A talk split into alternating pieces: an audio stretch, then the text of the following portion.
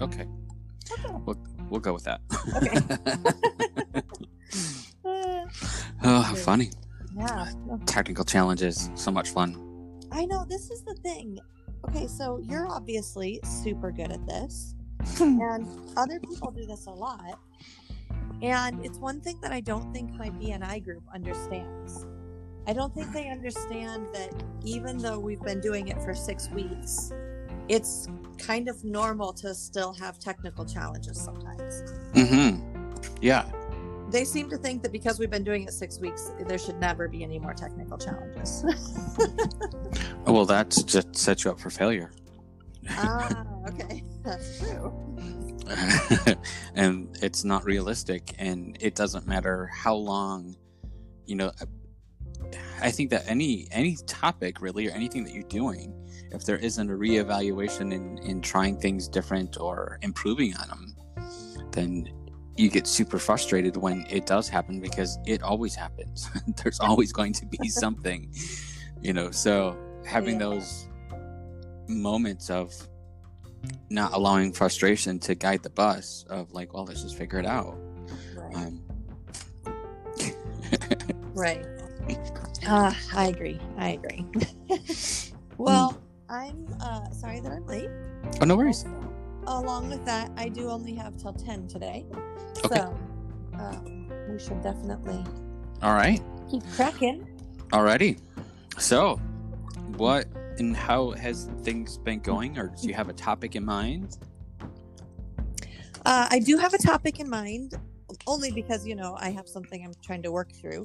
perfect But also, I feel like I want to leave, leave it open to you if you have a topic in mind. no let's just dive in okay okay. here's the thing i i'm afraid that i might have a habit of how i do my work and so even though i know that i want to do things differently and um, shift i basically felt like i failed all week because i kept staying in my old habit. And here's my habit. My habit is doing the emergent emergency things the things that pop up in front of me continually and never just doing the important things or you know starting with my to-do list instead of starting the important things. And i have two things to say about that. One i do feel like as a mom who built a business it was kind of important to work that way for a long time because if my kids needed something they needed something Mhm. or I would do in my business the little things that I could in the moment. And over the course of years, all those little things created something great. However, now I'm in a different place and I really would like to wake up in the morning and do like the four big important things first and then all the little things later. But I, I just, for, for some reason, can't seem to do it. okay so how do you structure your day or is there structure how do I structure my day? Well, th- okay, so this was my first. This was like my my relaunch of myself week, okay and I did have. I don't. I guess I don't structure. I mean, I because I, get up and I just kind of start without a routine or a structure. I just kind of get up and like uh spill into it. You know, like if you mm. pour water and it just kind of like puddles further and further across the counter. Mm, yeah So- yeah That's the picture I'm getting of how I how I start. Okay. So you're choosing to step out of emergency management and into uh, and not necessarily have crisis management, but effectively manage your day and your progress. Did I hear that correctly? Yes, that is what I would like to choose to do.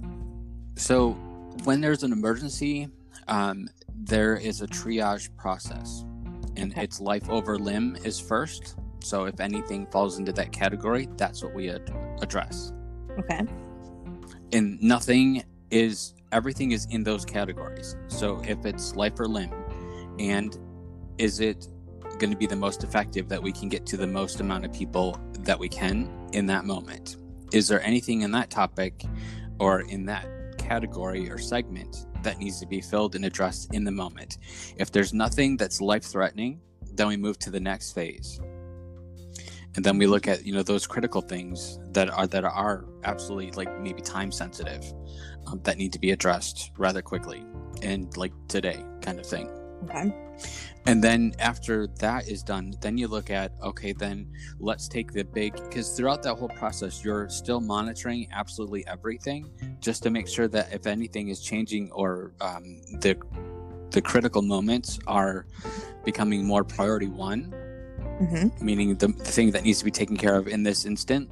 Um, and, and so if we prioritize in those different categories, um, because if there's nothing that's Im- immediate that has to that is going to die in the moment that I don't do something right now, then we go move to that next.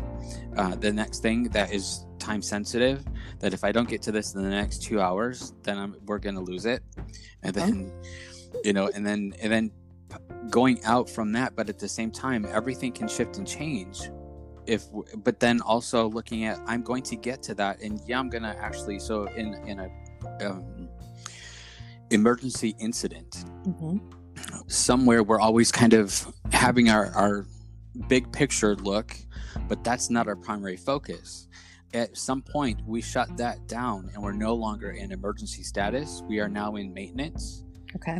And then we can start looking at, like, you know, we're going to have to get to this thing because that's going to be time sensitive in, you know, a week or so. So we need to get that moving Okay. um, in, in looking at that. But so moving out of crisis management or emergency status, you know, is your life always emergency status? And if it is, it is not sustainable. yeah. If, if my life is always emergency status, then we have a, whole other problem. right.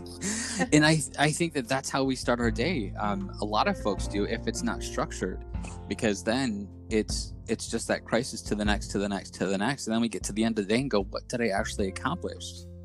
Um, yeah.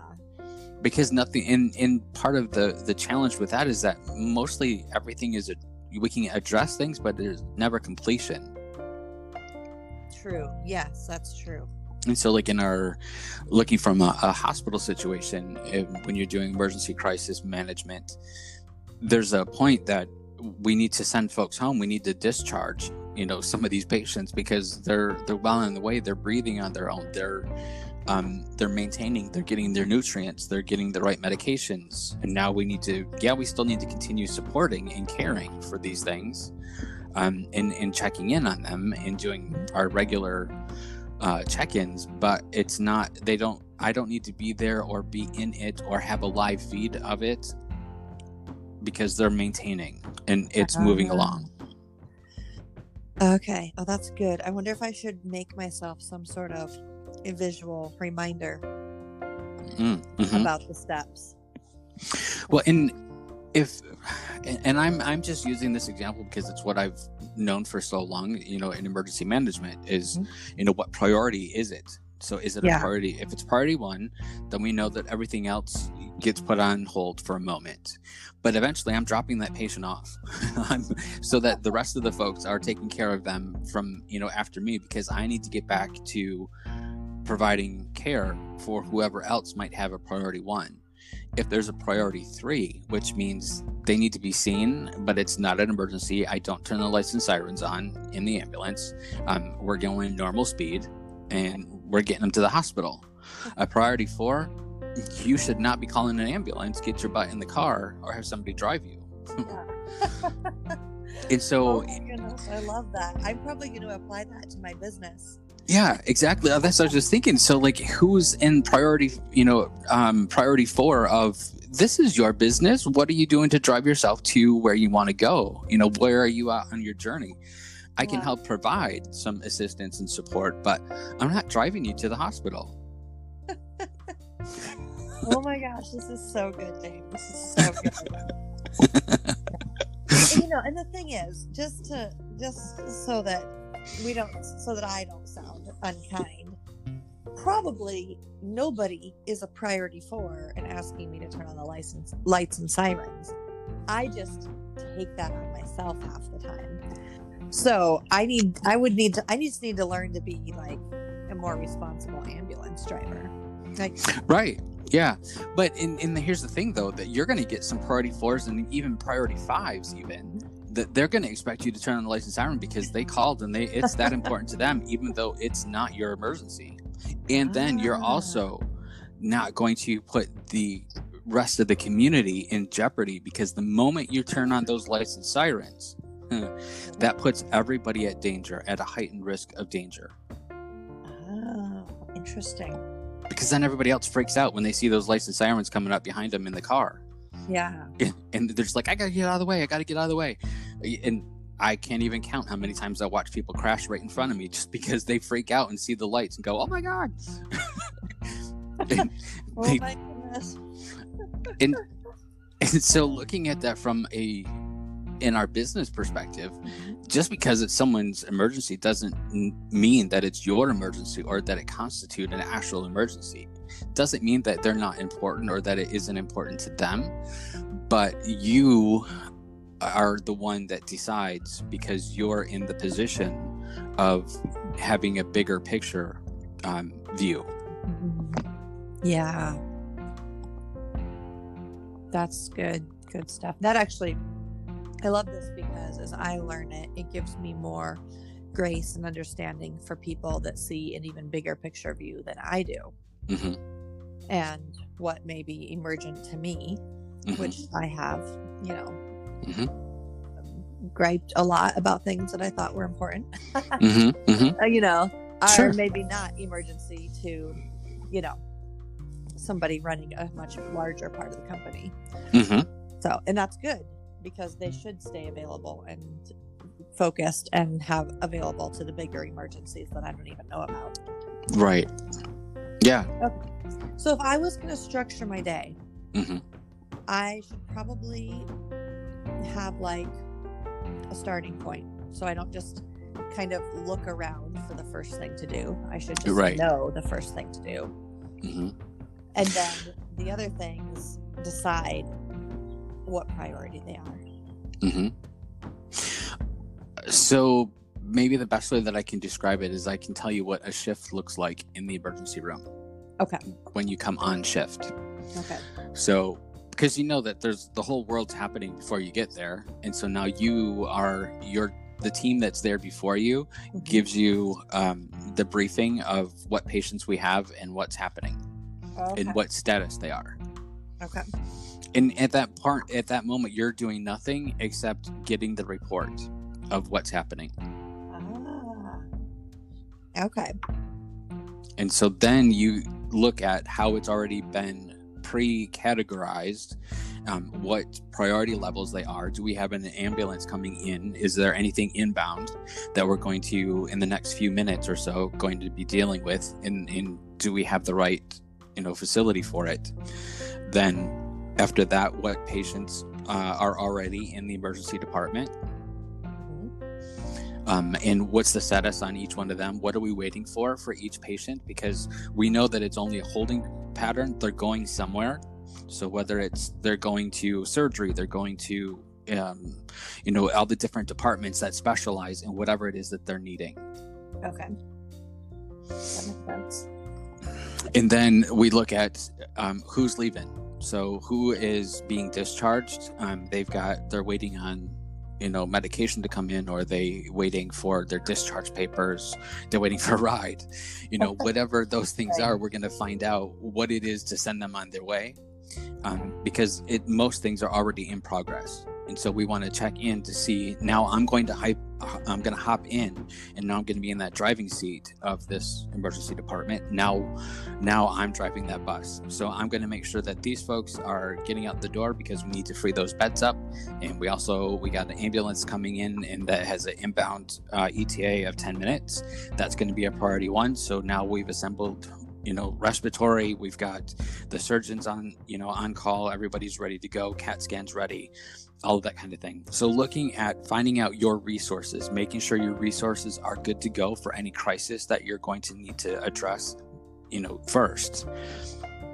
And then after that then we're looking like you know somewhere i'm going to have to make sure these folks are getting fed. So do we have you know do we need to get anybody you know some food kind of thing? And um, what other things can we help provide supports? Do we need to get a social worker so when they get charged discharged at home that they've got the support and the care that they're going to need once they get there to help them continue on their wellness path? Ah, wow. So you really are getting a briefing of all the things Mhm. because you're getting in the driver's seat now to Mhm. keep the top priorities on top, but still make sure the other things get done. You know, this is super encouraging to me because I think that part of the reason I wasn't embracing this shift was because I have been afraid that I literally just had to let the other things go altogether. And that didn't feel good. And I, I didn't want to do that. hmm hmm Yeah, um, and and it's really not that we're letting those things go. Um, it's really about making sure that the appropriate resources are connected to those things so they can still continue to thrive. Ah, okay. Okay. That's good. Because I can do that. I hmm can do that. And, and you know then moving that if you were to look at a family practice you know uh, family medicine kind of thing it's kind of the same thing it's just uh, there shouldn't be any emergencies. If somebody walks through the door and they're having an emergency i'm calling an ambulance. Even though there's a doctor there they're going to start treating but they're they're not caring about you know um, their nutrition and everything else at that moment. Um, but so then an irregular appointment if you will in a family practice now we're like all right so how have things been going? What's working? What's not working? What are your concerns? And do you have what you need to get to your goals Yeah. Yeah. Oh, that's good. That's good stuff. you know and then a family practitioner they're looking at especially those resources are critically important of connecting them so do we need to have a referral to a specialist Yeah. that we we need to you know plug in here so that we get you more focused um, information and resource that you need so that you can hit the goal of that we're trying to strive for Oh, this makes me think of something. Mm-hmm. That if I have a goal that I'm going for and I have priorities, it's I could just say, I am not providing this resource at this time. I'm not specializing at this in this time. And here, connect with this resource or connect with this person. hmm Like even if I know how to do it, yeah it's okay to not be the one to do it.